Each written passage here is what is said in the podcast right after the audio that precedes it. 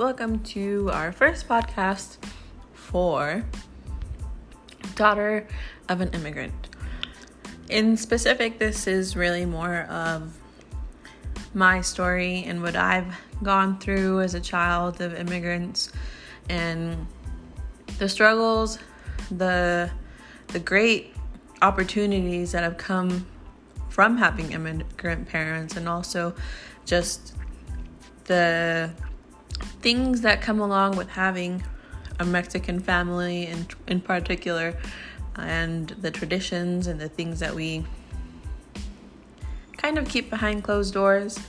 Uh, so, um, a little bit of exposing done here, but it's all done with love and for hope that whoever ends up finding this and it resonates with, that they are able to take something positive away from it and being able to see that they are not alone and give a little bit of comfort and knowing that we can all make through make it through and have positive sides on both stories.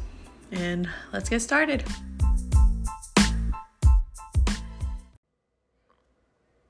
Welcome, guys, to today's episode, our first episode, honestly. Woo! For our podcast. And we are starting this off in December. So, obviously, we're going to start talking about uh, the holidays and how my family how my family traditionally will celebrate Christmas and the things that we do and how it may differ from other people's versions of a Mexican Christmas. And to to start off, I I wish I honestly had more of the family Mexican traditions. What are they? I don't know. But I I feel like I have very minimal experiences as a Mexican family and a lot of it honestly comes with my parents and particularly my father not being very comfortable in celebrating the way that I think normal Mexican families do. Quite honestly, the whole backstory of when I was growing up, I I don't remember particular traditions for holidays as far as Christmas. The only thing that we still do to this day is on Christmas Eve, we traditionally gather together and um, in the evening, we just come to someone's house and we eat, we dance, we talk, we'll just enjoy each other's company until at midnight when traditionally we'll just go around, hug each other, kiss each other on the cheek and kind of just welcome Christmas and you know the the festivities that everyone kind of sleeps through the the night and the next morning is when we'll actually stay with our immediate family. Um, so my mom, my dad, my brother, my sister will all just exchange gifts the next morning and honestly, it's not much more than that throughout the rest of the day. It includes tamales, movie, nap during the movie, wake up, eat more tamales, sleep, more movies, wake up, more tamales. And then by the end of the night, I've gained at least 10 pounds in one night, you know, with all the tamales that my mom has made. And I've consumed more than half of them. But besides that, with Christmas, that's really the majority of our family traditions. And I know for my mom in particular, there has been certain Christmas Eves where as a kid I would they would wake me up to go sing um, just songs uh, to La Virgencita at the church on Christmas Eve and uh, or I think it was baby Jesus actually. I think yeah, because I remember we would go to our church and I was so tired. I was I was maybe in my early teens when we when we did do that, and growing up maybe once or twice, um, when I was in my twenties in my early twenties, and I'm totally aging myself right now, you guys. However, moving along, when I look back at all those years that we've kind of just stuck with our small little traditions. They mean a lot more to us because obviously it's our traditions.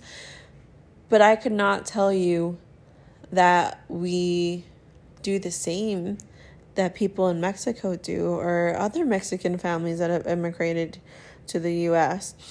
And it kind of makes me sad um, that I'm not fully exposed to all the traditions that we have in Mexico. And a lot of that stems from my father, honestly, where now when I look at when I look at the reasons why they are very uncomfortable sharing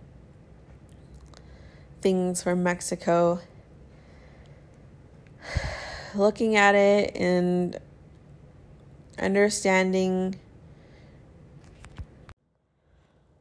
that my father just wanted to I guess no in in a way fit in and not kind of expose himself and his family as being immigrants. Um, because you have to think about my parents immigrated here in the 90s. Well, eh, technically 80s, late 80s. And growing up, there were moments that I do remember having to translate for my parents when I was so young and now that I like look back at those moments when I was so little translating for your parents at a very young age is so intimidating.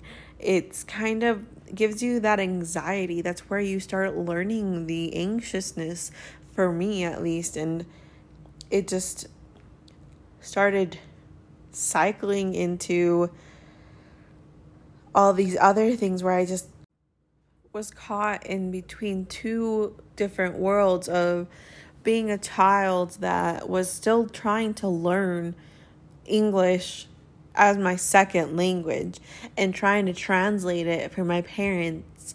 Um, and and to be quite honest, when I started getting older, when I was in in junior high, and we would go to the store and I would translate for my parents whatever questions they had or what someone else was asking them.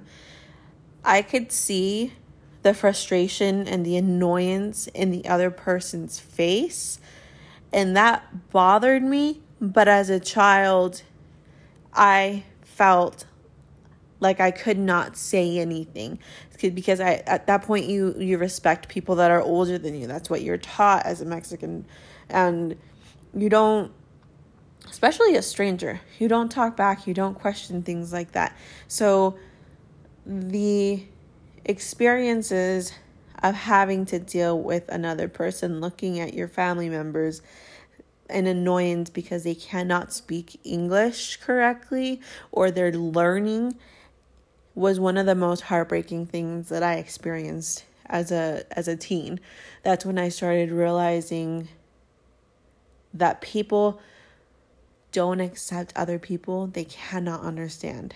And I've made it to a point where I myself choose to not let other people part of me, but I don't need to dig deeper. That is the part that bothers me that I let uh, that I allowed to keep growing until my later years and now here I am making a podcast because I want to express how important it is that we still feel a part of both worlds, that we understand, we may understand one side more than the other, but honestly I I don't know where I fit in. I know I'm from here. I know my family is from Mexico. They immigrated here and that's all I know. And and then there's these families that have generations of family trees going back years and years and hundreds of years. And I only know the one generation. And that's the other sad part about our Mexican culture. For me and in my experience we talk about our grandparents and our great grandparents but past that i don't i don't know very many people that know anyone past their second great grandma like very minimal no there are very minimal stories that i've ever heard from any of my mexican or latino friends and I don't know if that just has something with not keeping records of it or just moving along and immigrating to other locations. But that's a whole different story. And today I just kind of wanted to set the precipice of what we're going to be going into with this podcast. And that's exploring the things from both cultures of being a US citizen and from coming from a culture of Latino heritage. And and all in all, what I want to be able to get out of this podcast and for for you that are that is listening, don't be afraid to dig deeper than the surface of what our families have been uh, exposing to exposing us to.